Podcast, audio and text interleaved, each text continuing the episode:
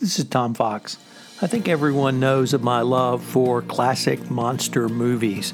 I've blogged about them, I have podcast about them, I've talked about them, and I've decided for the month of October, I'm going to mine great monsters, great mad scientists, and some of these creations for leadership lessons for compliance practitioners. So, over the month of October on Popcorn and Compliance, I'm going to feature some of the lesser known movies from the classic movie monster era of Universal Pictures, 1931 to the mid 1940s. I hope you will enjoy this series. I hope you'll enjoy my love of classic monster movies, and I hope you'll listen to Popcorn and Compliance. In this episode, I'm joined by my friend and colleague Richard Lummis to explore branding and leadership lessons from Count Dracula. This is Tom Fox. I think everyone knows of my love for classic monster movies. I've blogged about them, I have podcast about them, I've talked about them, and I've decided for the month of October, I'm going to mine great monsters, great mad scientists, and some of these creations for leadership lessons for compliance practitioners. Over the month of October on Popcorn and Compliance, I'm going to feature Frankenstein, the Wolfman, the Mummy, Count Dracula, perhaps the Invisible Man, perhaps some mad scientists.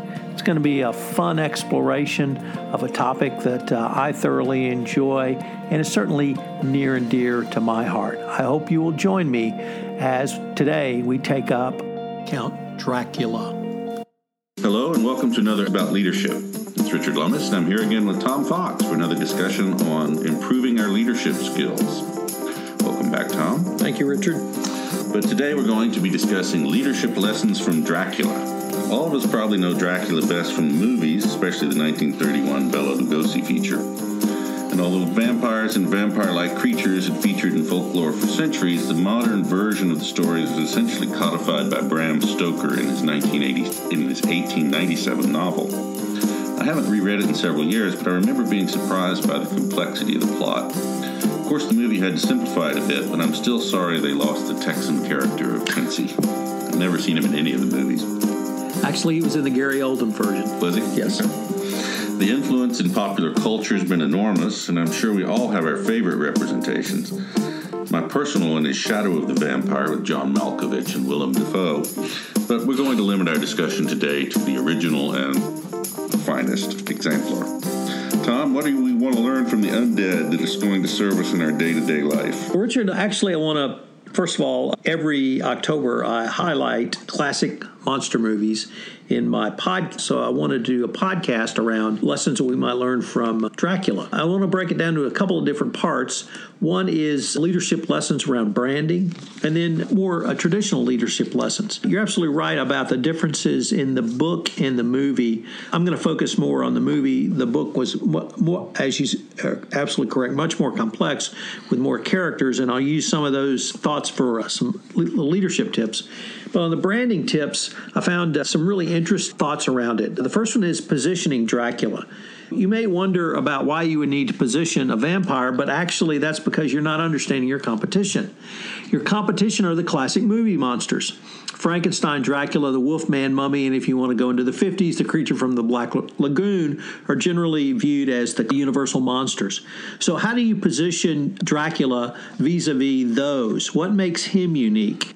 First of all, uh, the biggest differentiation is alter ego. Now, the Wolfman did have an alter ego as well, but Dracula can change or morph into a bat on demand. The Wolfman, unfortunately, has to wait for a, a monthly cycle to do, and it's really not at something he wants to do. Dracula is different. He's not an alien. He's not a zombie. He has a clear, consistent position to our minds. The second is the defining the Dracula brand. So, what does the Dracula brand stand for? Obviously, he mixes well in high society. In the book, And in every movie, certainly in the movie with Van Helsing, very refined personality, lives in an abbey in England, lived in a estate in castle in Transylvania. So there's clearly a aristocratic bend to it, but he's also shrouded in intrigue. The one of the best signs of a vampire is that their reflection does not show up in a mirror, their image does not cast a reflection.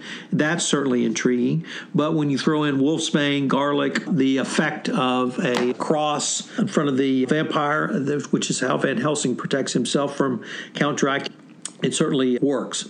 Three is developing Dracula's identity, or what's your brand identity? You're absolutely right. For me, Bela Lugosi was Dracula, and Dracula was Bela Lugosi. Although you named one of many actors who played him and played him quite well, but he's Bela Lugosi. That's just the way it is. Sorry, sorry, Christopher Lee and Frank Langella. You're always going to hear that voice. And you're always going to hear that voice, and I want to drink your blood. But that's exactly what it is. It's that tagline. It's that name. It's that logo logo. And for me, the two signature images are the cape and the teeth and you can put on a pair of fake wax teeth at Halloween or literally any other part of the year, and everyone knows who you're referring to and what you're talking about. So even though I named the two, there's obviously more to Dracula's brand. It's uh, his widow's peak hairdo, his Eastern European accent, his hypnotic eyes, the way he uses his fingers and hands, his, obviously his nocturnal feeding habits, where he sleeps during the day. All of those things are Dracula's identity, and they're things that we recognize as part of him. And finally, and here's the intriguing one going public. How did Dracula go public? When was his debut, as one might say here in the South? It was not in Transylvania. In fact, uh, but it's his launch started in Transylvania Castle, where he enlisted the in the movie the lawyer, the solicitor Renfield in the book, it was Jonathan Harker, and th- but his debut was really in England. When he got to England in Carfax Abbey in the movie, he had a series of castles in the book. Uh, the grand entrance into London society, i.e., to his target audience or target market, was in London. So his coming out party. From these, I would draw some leadership lessons. I guess maybe did you have any comments on those branding ideas? I thought they were great, and really, if you look at it he's more reviving a tired brand. In Transylvania, he's had centuries. He's had a good run, but his market has changed. He's aged. so now he's relaunching himself into the new cosmopolitan London of the turn of the century. Yeah, that's a great 20th point. century. So it's not a launching; it's a relaunching yeah. or a rebranding effort. Actually, great points. But there's some leadership lessons that I'd like to really then transition to. the first is, and this really ties into your point, which is position your business and stand apart. Perhaps he was standing apart in Transylvania. Perhaps there were a, co- a competitive marketplace, or uh, perhaps there were other. The market was less favorable to him. Yeah. And in London, it was a, a much more target-rich environment, as they would say in Top Gun. So position your business and stand apart. And positioning is the way your business image creates your identity in the mind of your core market and gives them a reason to choose your offerings. Second, specialize and focus. Uh, Dracula specialized. He specialized in, in, drinking blood. He specialized in creating undead. But in the business world, this allows you to differentiate your business and offers your presumed expertise and perceived value to the marketplace. So for the women, Dracula was very charming and very attractive to women, and that was how, in large part, he was able to obtain new victims. Your business identity next is made up of outer layers, and these are attributes that customers see and experience from your product. Make sure your offerings are unique. And once again, if you think of the competitors Dracula had, whether those competitors be other undead souls in Transylvania or, as I would suggest, the Mon- Universal Classic monsters, he really differentiates that for many of the uh, items we discussed the cape, the teeth, the air of aristocracy, the mystery, all of those things are layers which lead to your company's identity. And finally, engage your staff and stakeholders and embrace stakeholders what in this case. embrace what you stand for. And he certainly embraced that going forward. Some interesting lessons. I've got a few more from the book, but do you have any thoughts on those? Yeah, the one of the things that I think he's highly underrated on is his planning skill. Uh, you look at his London. He'd spent years researching this. He picked London as the largest metropolis where he could more easily be anonymous and find more blood-rich targets.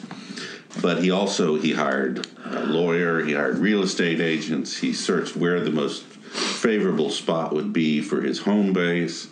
In addition, he shipped 50 cartons of earth just in case one of them was discovered so that he would always have a place to. He hired staff in the form of gypsies to protect him during the daylight hours when he was vulnerable. I think his detailed plan for his rebranding was really quite impressive. Something we've really not explored too much on this podcast series is supply chain. But he had a right in time supply chain, literally by taking 50 coffins worth of Pennsylvanian soil with him. In the book, it was clear that he had intended to and did, in fact, buy multiple properties in London.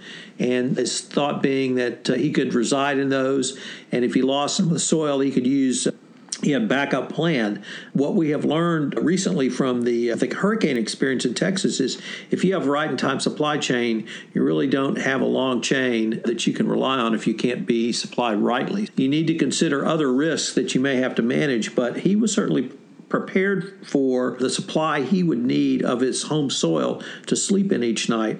And then also Renfield, you mentioned having the lawyer, but uh, the key probably my favorite scene in the movie was when the ship runs aground in England and the authorities come on board and they see Renfield.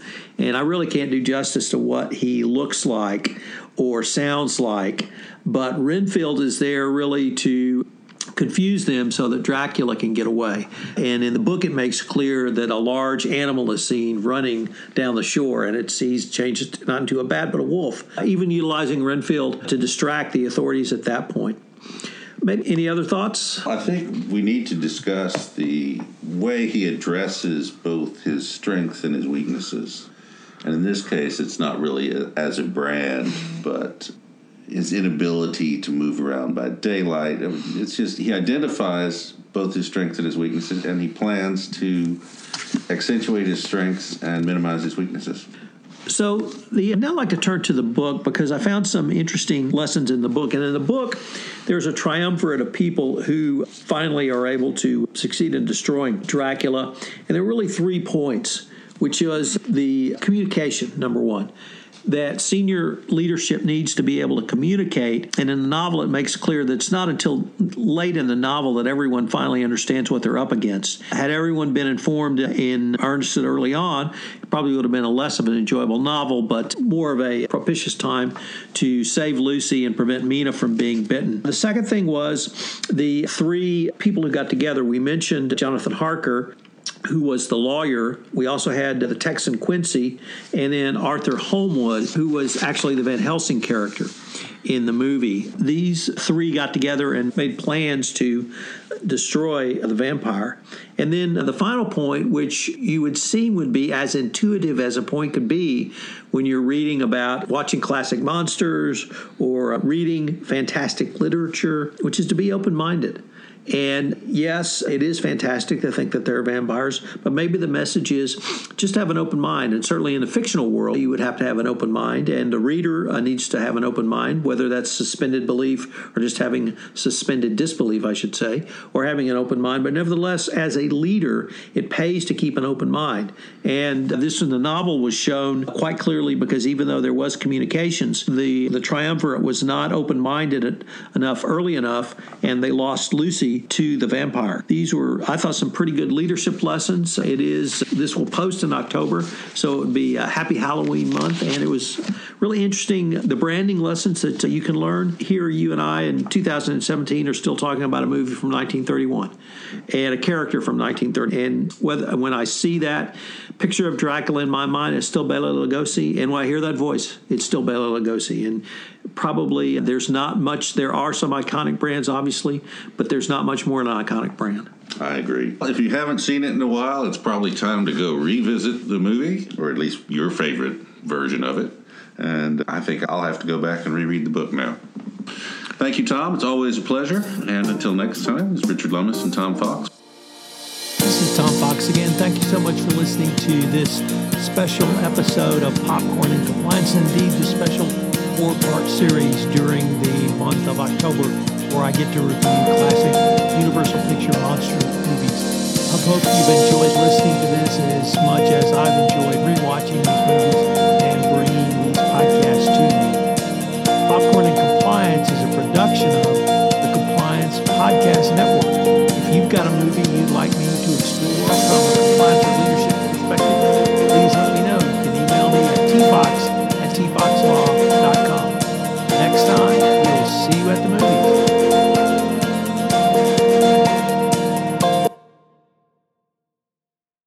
podcast is a part of the C Suite Radio Network. For more top business podcasts, visit c-suiteradio.com.